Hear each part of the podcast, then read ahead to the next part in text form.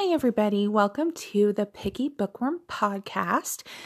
Every once in a while or so, my friend Jay, who is a publisher with Papillon du Pere Publishing and is a curator of stories, he's also been a copy editor for 25 years this year.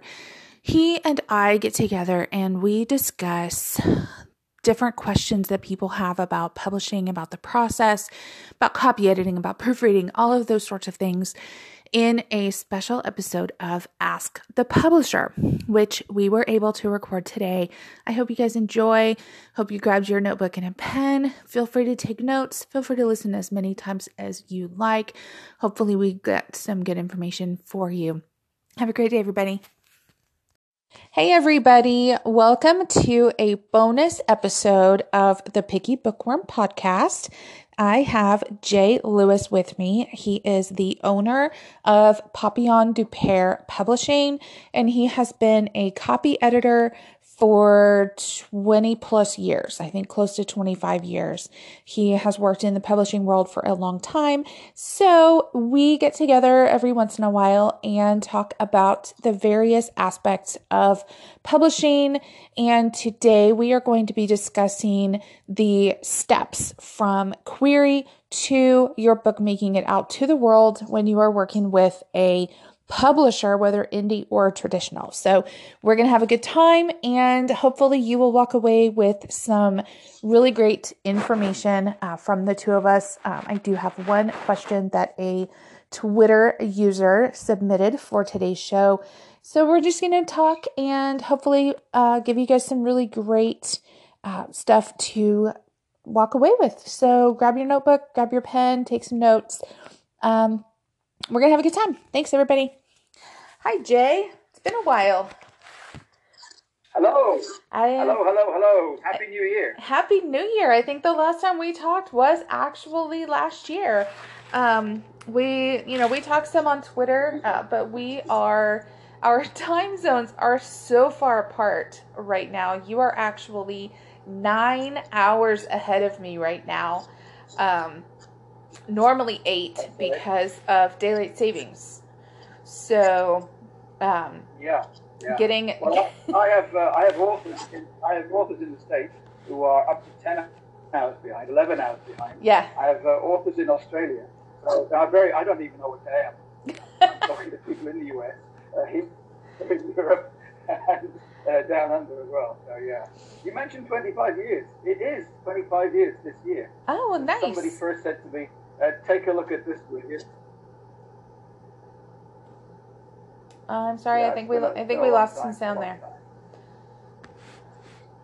Yeah, sorry. We have a we have a bad connection today, so apologies to uh, listeners for the connection. And there's a there's a little delay between us, so uh, we'll just have to do the best we can, right? Yeah, we're we're gonna do our best. Um, okay, so let's start out with um, Rosaline as Esmond's question from Twitter. Um, she she commented asking for a friend. Um, I'm not sure that I believe her that she's commenting that she's actually asking for a friend. Um, but it was a very good question. Whether she is asking for herself or asking for a friend doesn't really matter. It was a really great question, and I think it'll spark some really great discussions um, for you and some good points uh, for you to discuss. So, one thing that she asked is how do you know when you're done revising before sending queries? She said, I could spend the rest of my life revising, but at what point do I say this is good enough to send out?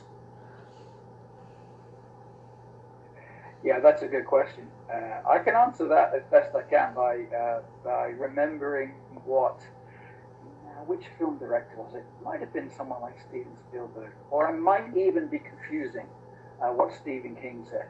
Is that a, a, piece of work is never finished; it's just abandoned due to uh, deadlines, time constraints. So the answer to the question is helpfully probably how long's a piece of string. I, I, don't, I, don't, I can't give you a definite answer to that. It's going to vary from, from, from, from writer to writer.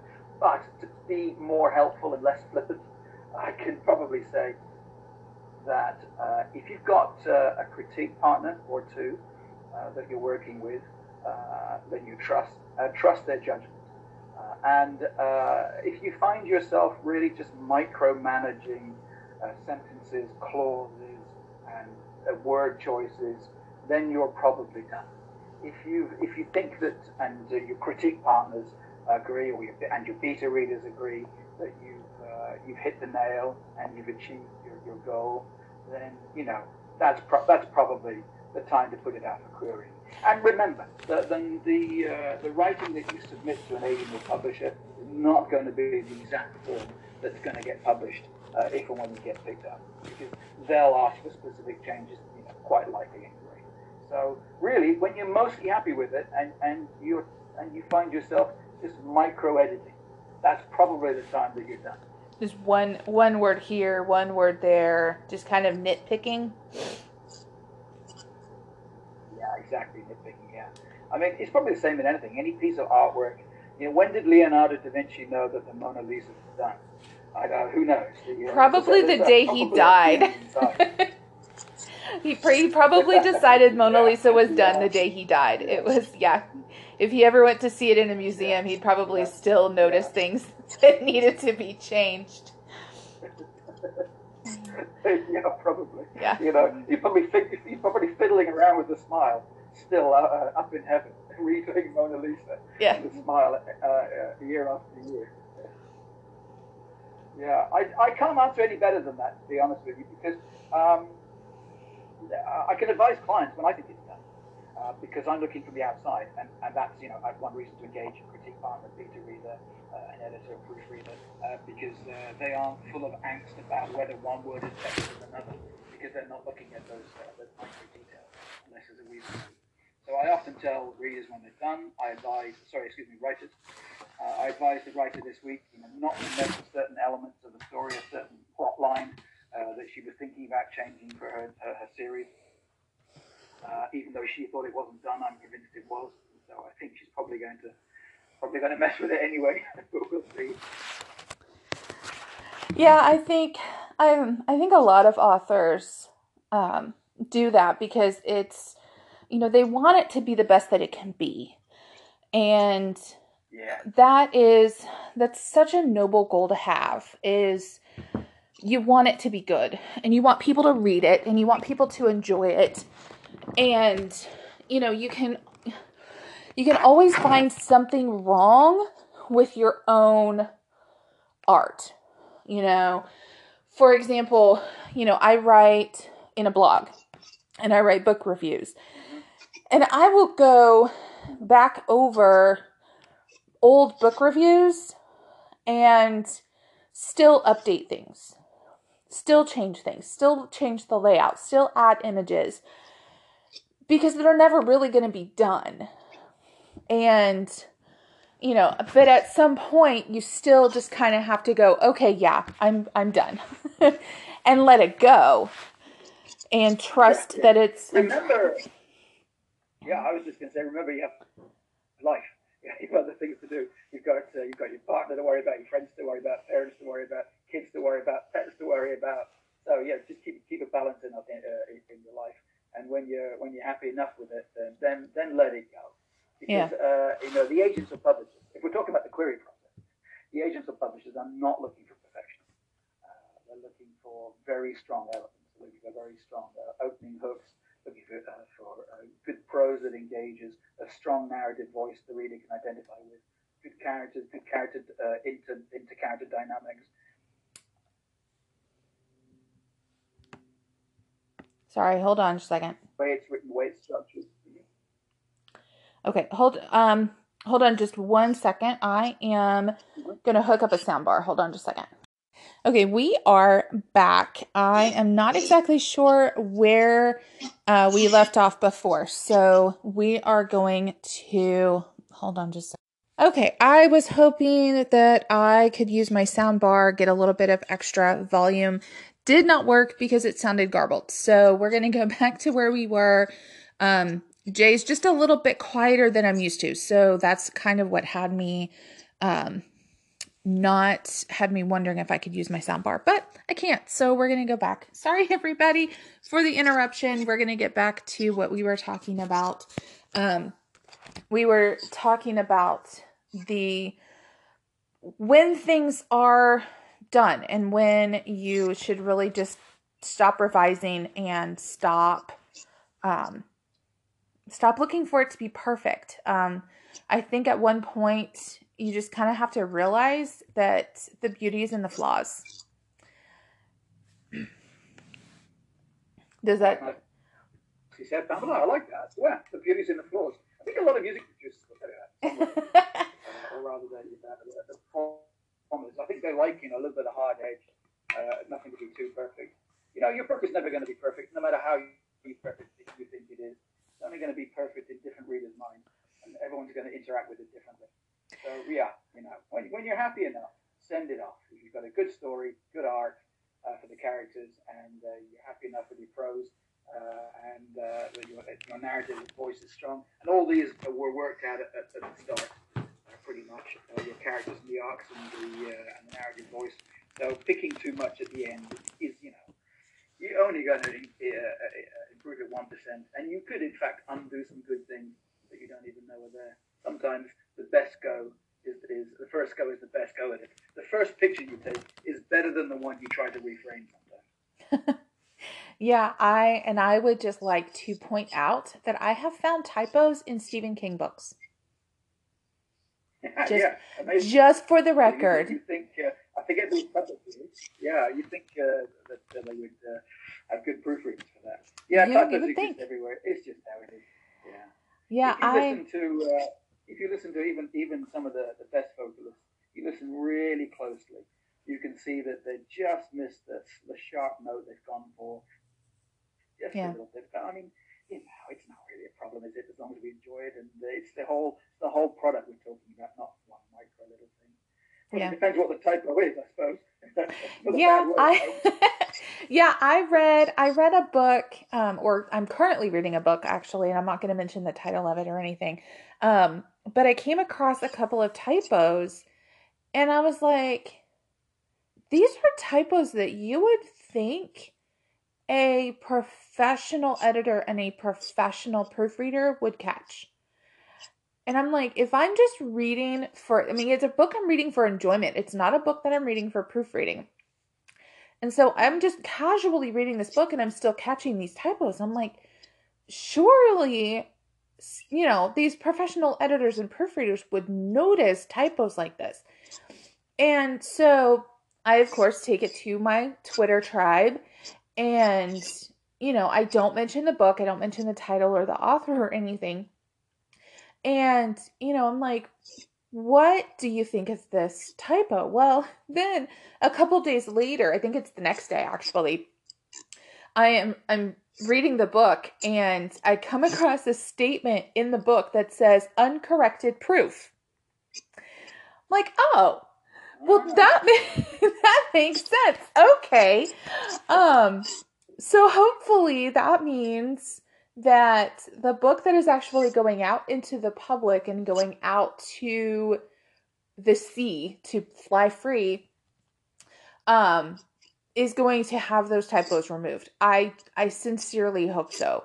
Um but it's you know it did it it made me feel much much much better about the book because I'm like if this were a finalized book the the author you know, because I know who the author is, the author should not let something like that into the public because it's, you know, it is their reputation at stake, you know, and it's, you know, you want your book to be the best that it can be. And when it has those obvious typos, it does hurt. Um, which is why you should always, if you possibly can, hire an editor, hire a proofreader, you know, hire somebody who has never seen your book before to go through and give you that that last pair of eyes before sending your book out into the public and out into the wild. I'm sitting here quite silently because I'm just hoping it's not one of my books. it's not. I'm not. I'm not gonna say what book, and I'm not gonna say who the author is, but it is, and it is not actually an indie author. So. I, the, the, Right. The guaranteed way to find a typo is to hit is to hit the publish button. And Yeah. When you hit that, it'll, it'll jump out at you. yeah. Always the way. Um, okay, so let's um let's move on to okay, so you have you have revised and revised and edited and edited. You have you know, sent your book off to the publisher and you have submitted your query. The publisher reads your query, they read your synopsis, they read your excerpts that you have sent them and you know, you've done everything perfectly in your query process. They send you a request for a full manuscript. What happens at that point? Because that's actually the part of the process that I am not familiar with. Uh, yeah, I mean that's good news because uh, they've uh, they like your synopsis, uh, your synopsis and your synopsis, and uh, probably the three sample uh, chapters that you sent in. What happens then is one of the acquisitions editors or commissions editors, depending on the size of the press, will will will read the book, and uh, each each uh, uh, publisher will have their own rubric and their own checklist uh, uh, alongside uh, what it is they're looking to publish uh, during the year or the following year, how that balances up with what they've got in their stable, how it fits the kinds of books they're doing. And basically, if they like it, they'll get in touch with you and said, say we like it. Pretty much as simple as that. And then they'll talk about what kind of contract. And uh, really then uh, I make sure that readers are, are, are careful with that. If you're with a, a well-known publisher, big publisher, or well-known independent publisher, uh, for example, uh, City House Press or something like that, um, you're, you know, you're, you're probably going to be okay. Uh, but uh, if you're with a publisher you've never heard of, like Papillon du Père Publishing, you know, just be careful. you want to make sure that uh, you know that the deal you're getting uh, is, is, a good, is a good deal for you. Okay. What typically goes into a publishing contract? Uh, that I couldn't tell you uh, Okay. for other publishers. Uh, but for the contracts that that, uh, that I send out, uh, I'm very careful to make sure that uh, the author understands that fully uh, they fully have uh, uh, continue to own the, the, their own intellectual property. So uh, the words themselves uh, are fully theirs uh, outside of the uh, term of the contract. And uh, to protect them, and uh, I like to have a contract that gives me a year to publish a book, after which uh, it rolls over uh, on a month-to-month basis. After which the author can always say, "I'd like to pull it," especially if it's possible that, uh, that they they're writing their, their characters in another story, or even that story is interesting a, a big publisher. You know, I would never want to stand in the way of uh, something getting picked up by uh, you know one of the big five. Uh, so I'll put in the protection of the intellectual rights. Clearly, the terms of, uh, of what, how the royalties are paid, what the royalties are on. So you might get offered gross royalties or net royalties. Be careful with net royalties because uh, that means after all kinds of expenses the publisher can take out will, will, uh, will incur. Uh, a smaller publisher will offer a more direct deal and a, a clear share of the of the, of the royalties directly after sale, uh, and uh, the publisher, like myself, for example, is picking up the uh, the bill for uh, production of cover and editing, proofreading required, um, and and promotional activities. But having said that, it's quite possible you'll find some publishers want to share some of the promo- promotional costs because you know they're small, and have much of a budget, uh, so enter into an agreement with the author, and the author should be uh, be careful about uh, about doing that. Find examples of, of what the publisher does to, to promote themselves and to promote the book before you enter into a deal where you where you are agreeing that you're sharing some of those costs. Uh, so it varies from publisher to publisher. So there'll be uh, a, a set out of the royalties. There'll be a set out of, of who owns the, the property. Uh, you'll find that the publisher will ask for um, uh, full autonomy on, uh, on distribution channels uh, and uh, setting the price, with probably with some guarantees in there that the publisher won't set some crazy price, um, uh, which uh, uh, keeps the author's books at, at, at the right level, keeps the reputation right. And uh, you should probably look for a paragraph that uh, says the publisher will do, you know, um, uh, will not act in ways that are likely to bring the, the, the author's name and the author's brand into, into any kind of disrepute, at least, you know, not actively. Something like that. I can't think now. I mean, I've got, I've got, I just put, I just gave a contract out not three days ago, and I can't even remember how I got to 15 sections. But uh, uh, those, those are the main things. Well, and you know, one thing, and I don't know if there are any publishers who listen to this podcast, but one thing that should probably be in a contract is we're not going to DM total strangers on Twitter on your behalf and ask them to read your book. um, that is. I think you won't find that in contract. I, I, think I think the publisher will ask for thoughts on in, in, how they promote, as long as they agree not, not to bring you to disrepute. Yeah, uh, because uh, yeah, some publishers will do that. I mean, they'll send out a thousand DMs uh, to people on Twitter, and I, have been reading it in, in the net in, in, the network that you and I both in. Uh, yeah. A few people are complaining about this, aren't they? It's, uh, it's, it's, not it's not good to do. DMs uh, are worse than unsolicited it's unsolicited emails. Yeah, no good should be doing yeah. that. That's for sure. Because that's a good point. Because that will that will you know annoy people. It does. Attached to your name, which is why I'm saying that there should be some paragraph about the publisher behaving responsibly. Yeah. Yeah, I um, I mentioned in another podcast episode about the um, the DM thing because sometimes it'll be the author themselves that will DM and you know my you know I was telling my last guest I believe it was you know I said that it kind of reminds me of you know you're sitting at a bar with some friends of yours and you're talking and somebody walks up to you and says, Hey, come outside, I want to tell you something. Or hey, come in the bathroom, I want to tell you something. And you know, and you're if you were at a bar and somebody said that to you, your reaction would be no. If you have something to say to me, you can say it here. You can say it in public. I don't need to go somewhere private with you unless I already know you. And so yeah, it this just is sounding like some scary story.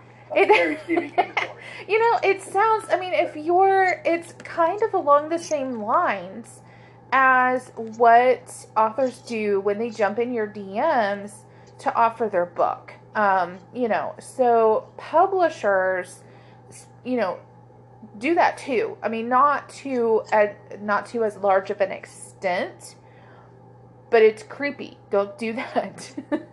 People don't like it.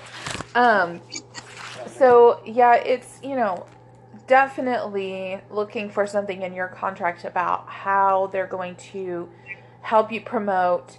Um, now you um, your publishing house, Papillon du Pere, is a hybrid publisher, and I know you have mentioned that before. What yes. what does that mean for the author? When you enter into a contract with an author through a hybrid publisher, which I believe most indie houses are. Uh, okay. Uh, basically, what I'm doing is uh, I'm part traditional publishing and part publishing services retailer. So I sell I sell publishing services, uh, and I try and do that in uh, well, I, I, uh, I, succeed in doing that in a very above the table, honest way where uh, authors can choose from anything that helps them al- uh, along the writing and publishing process. So, uh, from uh, helping with uh, content editing through copy editing, uh, or, or critique partnering with not necessarily just myself, but with with my um, associate edit network, through to preparing the manuscript and formatting the manuscript. we can do cover, we can do blurbs, we'll generate the blurbs, we'll generate author bios, uh, and, uh, and then if they wish, uh, the publishers can publish through us, through our Papillon du Pere Unbound. and that's basically us self-publishing you for you. And we, we want to be invested in you. So while we do charge for those services uh, upfront, any of those services that you do or don't want, you just cherry pick what you want, and, uh, and then we help you with that. Uh, uh, then we take a small back end percentage uh, so that we are invested in your. Scheme. Okay. Um, yeah, you always. And be very clear about this. Not any kind of vanity publisher. Can yes. I, can, I, can, I, can I just can I just outline that if I may because this is important because what people don't understand is the difference between a hybrid publisher selling publishing services and a vanity publisher who's going to charge you uh, the, the, whole box to take your book, uh, take your manuscript, excuse me, and then print that into a book and send you a box of books and uh, put it onto their website or something, and then do, and then do very little else. Uh, vanity uh, is there for you to have done the book, and, and that's great. That's what you want to do. But they can charge you $1,500, $2,000, $3,000, $5,000 to do that, and, and, that's terrible. And then you're not going to sell any copies. What a hybrid publisher will do will, will, uh, will sell you certain services uh, to help you self-publish yourself. Why are you doing a hybrid as opposed to traditional? Well, the first reason is only uh, there's only a limited number of traditional publishing slots in every publisher. So uh, purchasing hybrid services and uh, self-publishing, uh, either completely yourself self-publishing uh, through us uh, and into our catalogue um, guarantees to get you published, basically. Uh, and so you have the choice. I have only very limited publishing slots open this year because we are very small. I'm looking to consolidate this year as opposed to really expand to consolidate how to sell more books and do better for the for the uh, for the clients that we have that, that I have on, on my roster now. But because of the limited publishing slots uh, and because I don't want to publish you as a traditional uh, publisher. I don't think I can do well enough for you, for example. Uh, we do sell publishing services that get you published uh, on your own terms. Does that help?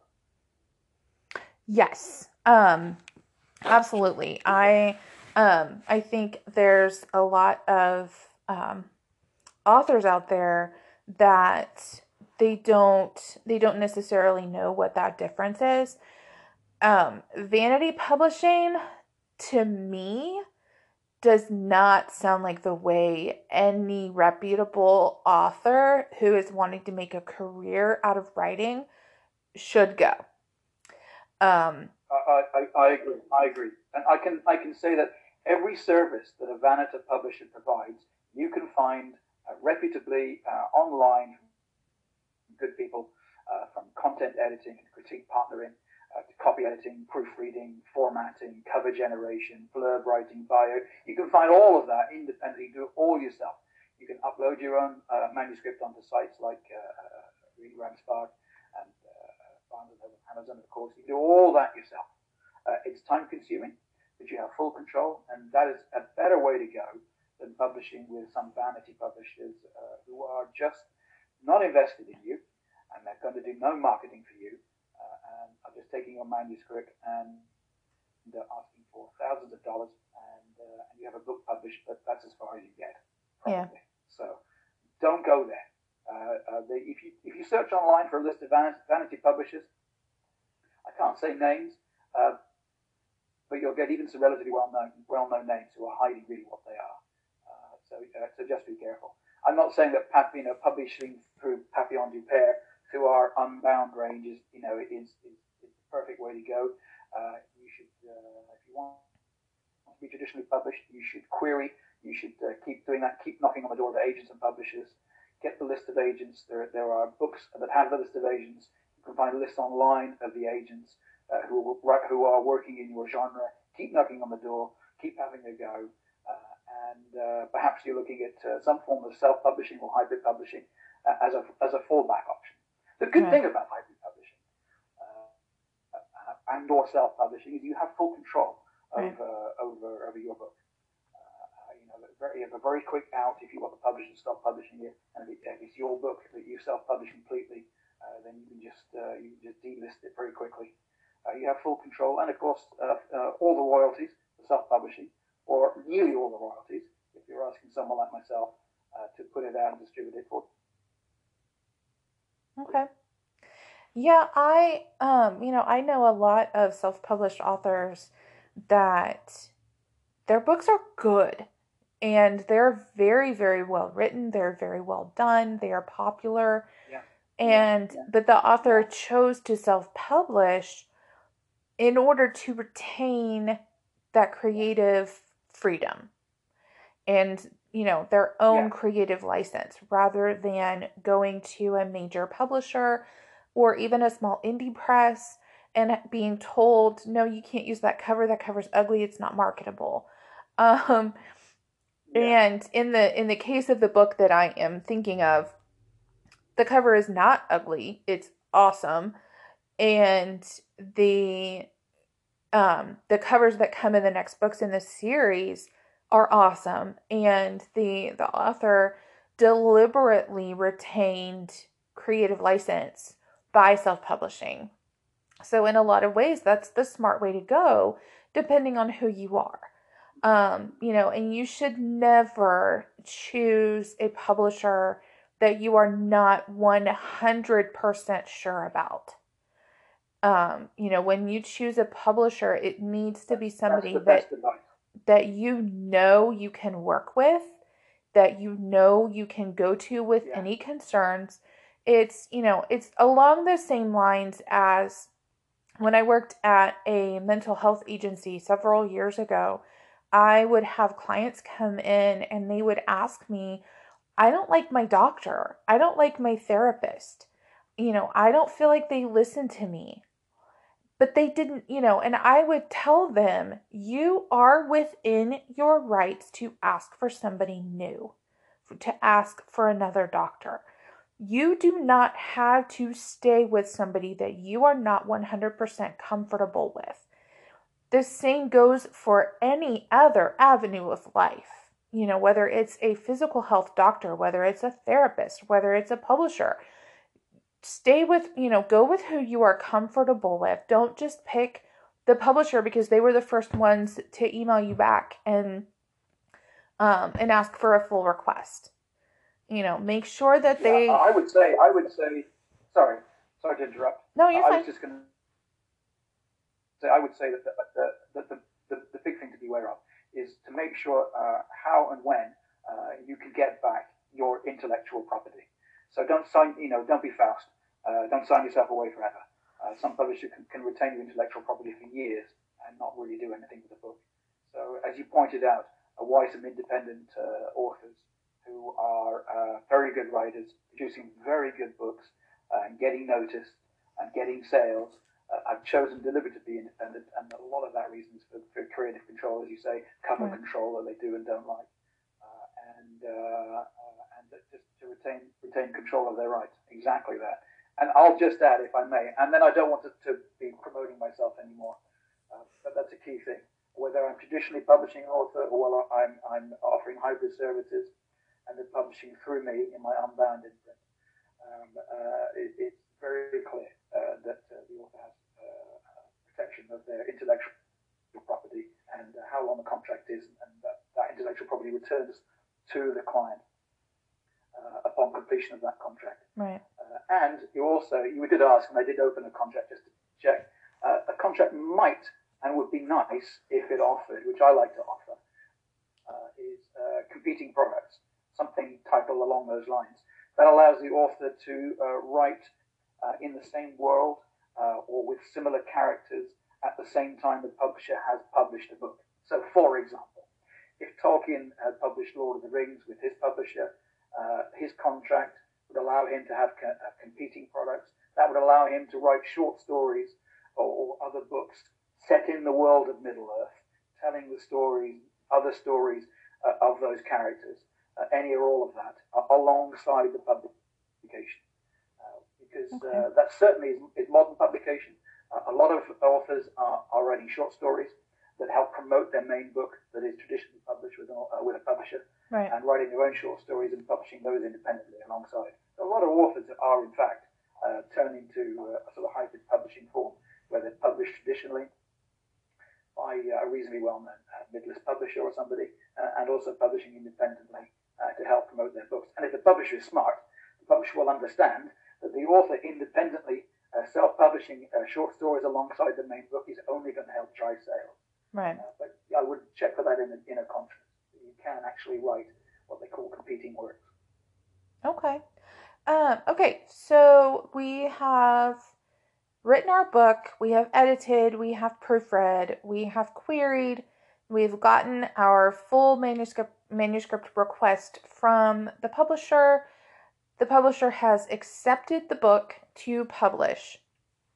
What would be the the publisher's next step in in getting that book ready to send out into the world? Okay, uh, the publisher uh, immediately is going to be thinking about uh, um, uh, pre-retail activities and uh, promotion activities, uh, and, uh, and crucially, uh, these days consists of looking for reviews. Most books are sold digitally now, and most digital books are sold on Amazon. And uh, there are a couple of things that buyers are two or three crucial things that buyers are looking at. And I would say the first thing that they see and they look at is the cover. Unfortunately, on uh, most retailers, you only get a thumbnail, and you're asking the viewer to click click onto that to, to expand the cover. But even at, a thumbnail size, the cover is going to have some impact. And I can tell you today, I bought uh, an author's debut novel. It's coming out at the end of January, and if I can just find it, I might just say tell you it is. The author's called N. A. Cooper, and uh, the book is called Ripple Effect.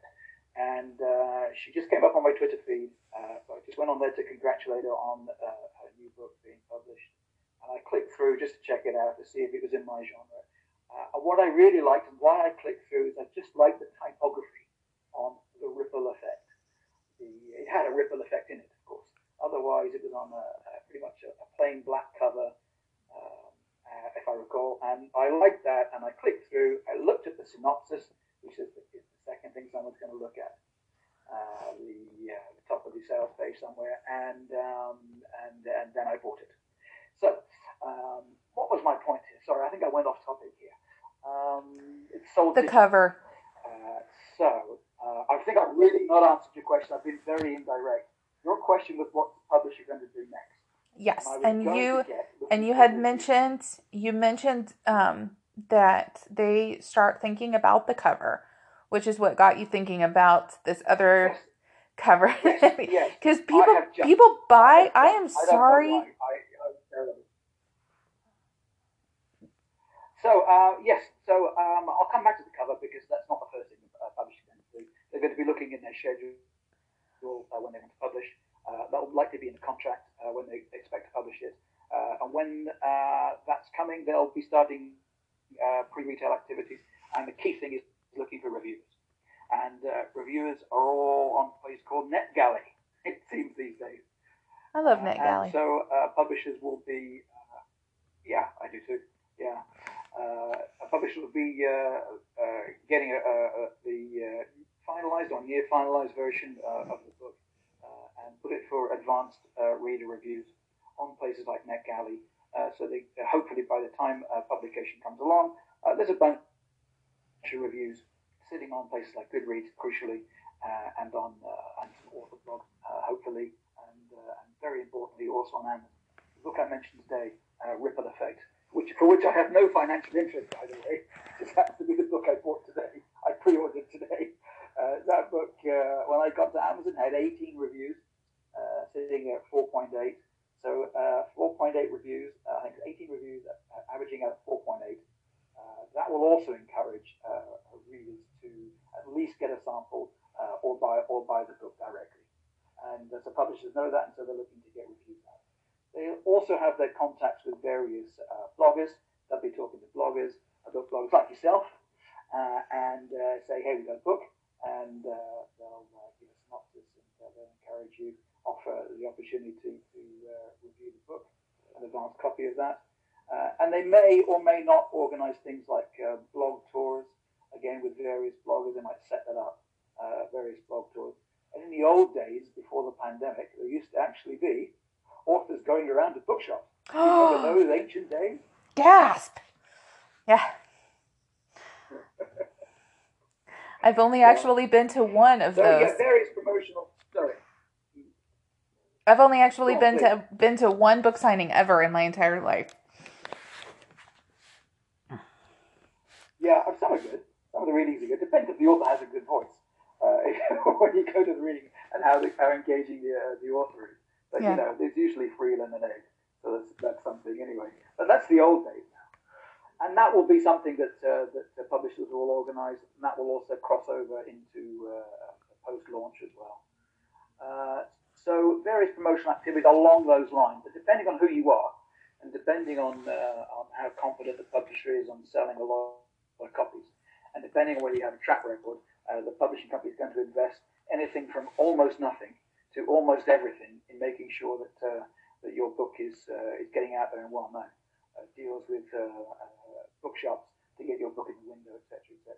And they'll make uh, you know promotional bookmarks and mugs and and, and, and freebies and goodies and, and to get us to send out anything to, anything to, to drum up interest. So they'll begin to be doing that. If you're a small publisher like me, you'll be concentrating. The publisher will be concentrating on hoping to get many uh, advanced reviews as possible, uh, uh, and uh, getting in contact with some some book bloggers like like yourself.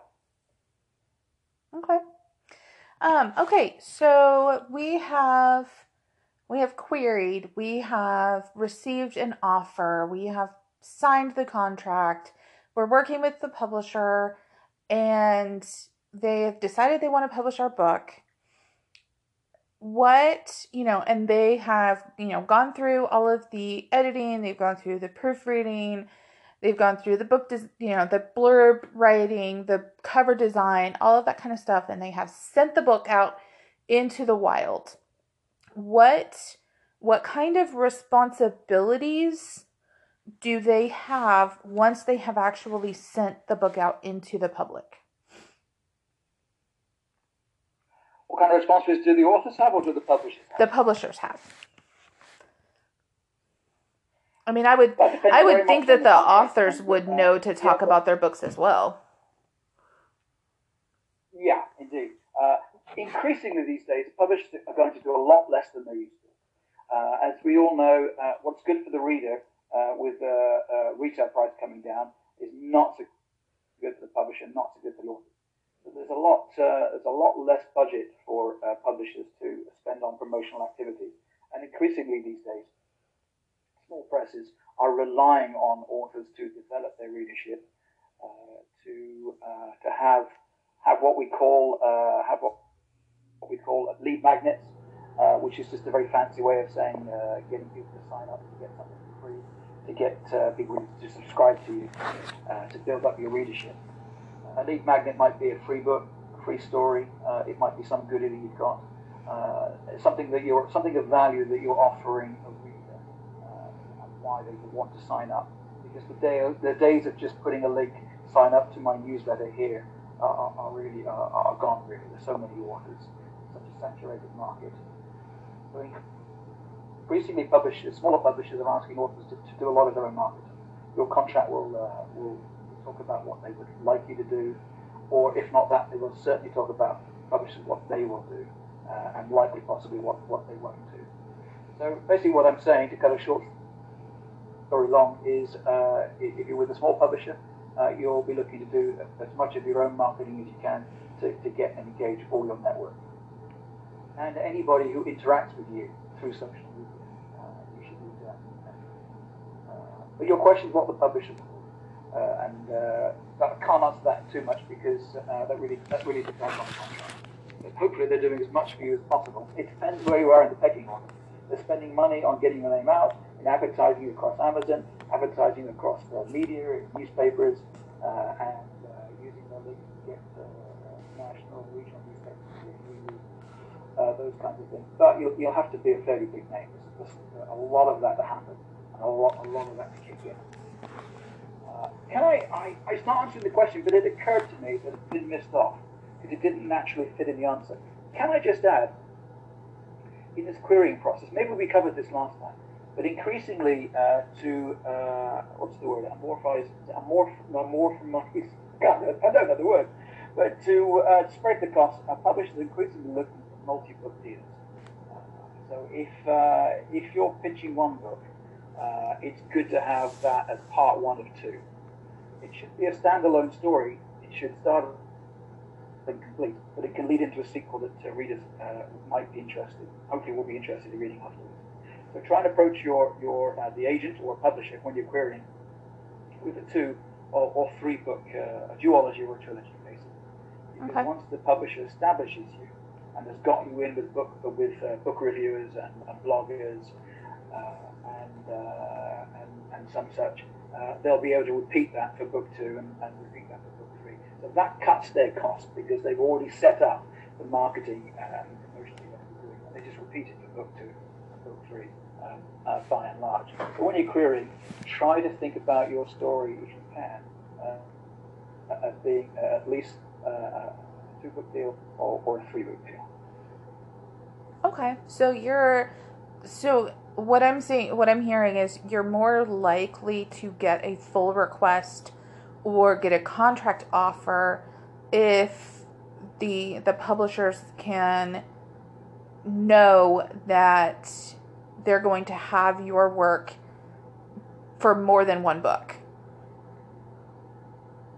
Yep, absolutely. Okay. Uh, absolutely. The contract will, will, will thus will thus state uh, that they will have first refusal uh, on the second book, and some proviso about whether they're going to accept an- any requirements for it.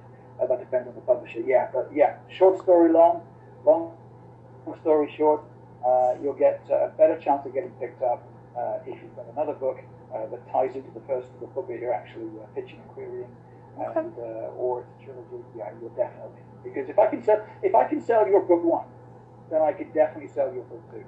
Right. And uh, if your book one is good, and if we've done the right marketing, then the read through, that is the reader retention between book one and book two, should be fairly high, somewhere between. Yeah, because if you're anything like me, you love a series. I love I love a good series. Um, Yeah, You yeah, know, exactly, so- yeah. yeah. But, but crucially, uh, if possible, make sure that each book works as a standalone. Uh, make sure that, that readers don't have to, in, uh, when they're looking at it, for example, Terry Pratchett was a well-known writer and loved and adored by, by millions of fans. So he could afford to have, you know, 100 books in his Discworld series. Uh, and, and people wouldn't mind that because they could trust the Terry Pratchett brand. Uh, but if you're if you're um, if you're Joe Bloggs uh, publishing uh, uh, you know, uh, a ten book series, you know the, the second in the uh, in the decology of the Maisie Brewster timey wimey time warp jumpy series set in uh, in, in Middle Hell or somewhere, uh, you're asking the author to, to probably commit uh, to too much. So make sure that uh, uh, everybody understands, that the agent, that the readers understand, that your story uh, can be read standalone, that it starts and, and, and it finishes. And then, you know, those characters are going to have another adventure that may be more or less linked to the previous adventure, but, you know, the story has concluded.